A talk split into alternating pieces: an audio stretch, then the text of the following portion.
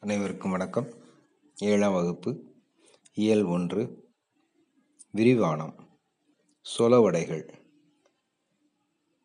சொலவடைகள் என்பது என்னன்னா சிறு சிறு தொடர்களாக வட்டார பேச்சு வழக்கில் வழங்கி வருபவை.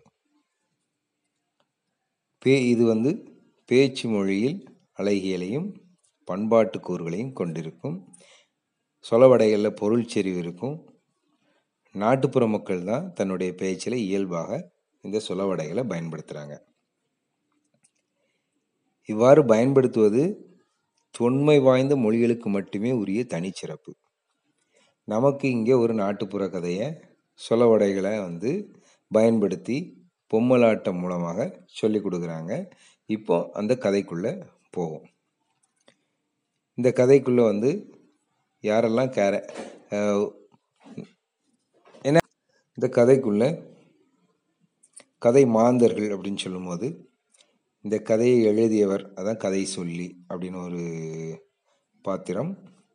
அடுத்ததாக அப்பா பையன் அம்மா எறும்பு தேனி மாடு ஆமை முயல் இதெல்லாம் கதாபாத்திரங்களாக இருக்கக்கூடிய ஒரு கதையாக இந்த சுலவடைகள் விரிவானமானது தொடர்கிறது. இப்போ இந்த பாடத்துக்குள்ளே போவோம். அந்த கதை சொல்லக்கூடியவர் அதை கதை சொல்லி அவர் சொல்கிறார் பெரியோர்களே தாய்மார்களே குழந்தைகளே நாம் இன்று ஆளுக்கு ஒரு வேலை என்னும் கதையை பொம்மலாட்டமாக பார்க்க போகிறோம் இந்த பையன்தான் நம்ம கதை நாயகன் இவன் ஒழுங்காக பள்ளிக்கூடம் போக மாட்டான். ஊரை சுற்றிக்கிட்டே வருவான். அவங்க அம்மா எவ்வளவோ சொல்லியும் அவன் கேட்க மாட்டான். புண்ணுக்கு மருந்து போட முடியும். பிடிவாதத்துக்கு மருந்து போட முடியுமா? அவன் பிடிவாதத்தை யாராலும் மாற்ற முடியல. ஒரு நாள் அப்பா பையனை கூப்பிடுறாரு. அப்பா அணை உடைஞ்சி போன வெள்ளம் அழுதாலும் வராது. இப்போ நீ சரியாக படிக்கலைன்னா வாழ்க்கையில் முன்னேற முடியாது. ஒழுங்காக பள்ளிக்கூடம் போய் படிக்கிற வேலையை பாரு. பையன் படிக்கிறதெல்லாம் எனக்கு பிடிக்காது. கதை சொல்லி. விளைச்சலுக்கும் வெள்ளாட்டுக்கும் ஜென்ம பகங்கிற மாதிரி இந்த பயக்கிட்ட போராடித்தான் படிக்க வைக்கணும். எறும்பு ஊற கல்லும் தேயுங்கிற மாதிரி இவனை கொஞ்சம் கொஞ்சமாக மாற்றணும்னு நினைக்கிறாரு அவங்க அப்பா. பொறுமையாக அறிவுரை சொல்கிறாரு ஆனால் பையன் கேட்கல பையன் போப்பா பள்ளிக்கூடம் போகிற வேலையெல்லாம் எனக்கு ஒத்து வராது. கதை சொல்லி. அப்பாவுக்கு கோபம் வருது. சத்தம் போடுறாரு. சத்தம் கேட்டு அம்மா வெளியே வர்றாங்க. அம்மா ராசா உழைக்கிற மாடு தான் ஊருக்குள்ளே விலை போகும். நீ படிக்கலைன்னா ஊரில் யாரும் மதிக்க மாட்டாங்க. அதனால் நீ பள்ளிக்கூடம் போய் நல்லா படிச்சுக்கோ. கதை சொல்லி அடைமழை விட்டாலும் செடி மழை விடாதுங்கிற மாதிரி அப்பா விட்டாலும் அம்மா விட மாட்டாங்க போல இருக்குன்னு நினச்ச பையன் பள்ளிக்கூடத்துக்கு போகிறான் அவனுக்கு படிக்க பிடிக்கலை. நினச்சதான் கழுத எடுத்ததான் ஓட்டம்ங்கிற மாதிரி பள்ளிக்கூடத்தை விட்டு ஓட்டம் பிடிக்கிறான். விளையாட யாராவது கிடைப்பாங்களான்னு பார்க்குறான் அங்கே எறும்பு ஒன்று போயிட்டு இருக்கு. பையன் எறும்பே எறும்பே என் கூட விளையாட வர்றியா? எறும்பு. போ போ உனக்குத்தான் வேலை இல்லை. குடல் கூழுக்கு அழுவுதான். கொண்டை பூவுக்கு அழுவுதான். எனக்கு நிறைய வேலை கிடக்கு. நான் என் குழந்தைகளுக்கு தீனி கொடுக்கணும். அரிசி நொய்யெல்லாம் சேகரிக்கணும். சொப்பனத்தில் கண்ட அரிசி சோத்துக்காகுமா? நான் கிளம்புறேன். நீ அதோ பறக்குதே. அந்த தேனி கூட போய் விளையாடு. பையன் தேனி தேனி நீ என் கூட விளையாட வர்றியா? தேனி நல்ல பாம்பு படம் எடுக்கலாம். நாக்கெல்லாம் பூச்சி படம் எடுக்கலாமா? உனக்குத்தான் வேலை இல்லை. ஆயிரங்கள நெல்லுக்கு ஒரு அந்து பூச்சி போதும். உன்னை போல ஒரு ஆள் இருந்தா எங்க கூட்டமே கெட்டு போயிடும்.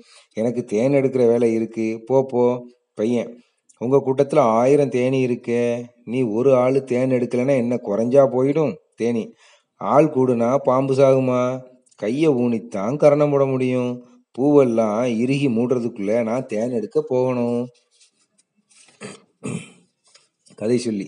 தேனியும் போயிடுது பையன் கொஞ்ச தூரம் நடக்கிறான். ஒரு வீட்டு வாசலில் பொதி மாடு ஒன்று நின்றுக்கிட்டு இருக்கு. பையன் மாடே மாடே சும்மா தானே இருக்க? என் கூட விளையாட வர்றியா? மாடு என்னது சும்மா இருக்கேனா? காவடி பாரம் சுமக்கிறவனுக்கு தான் தெரியும்.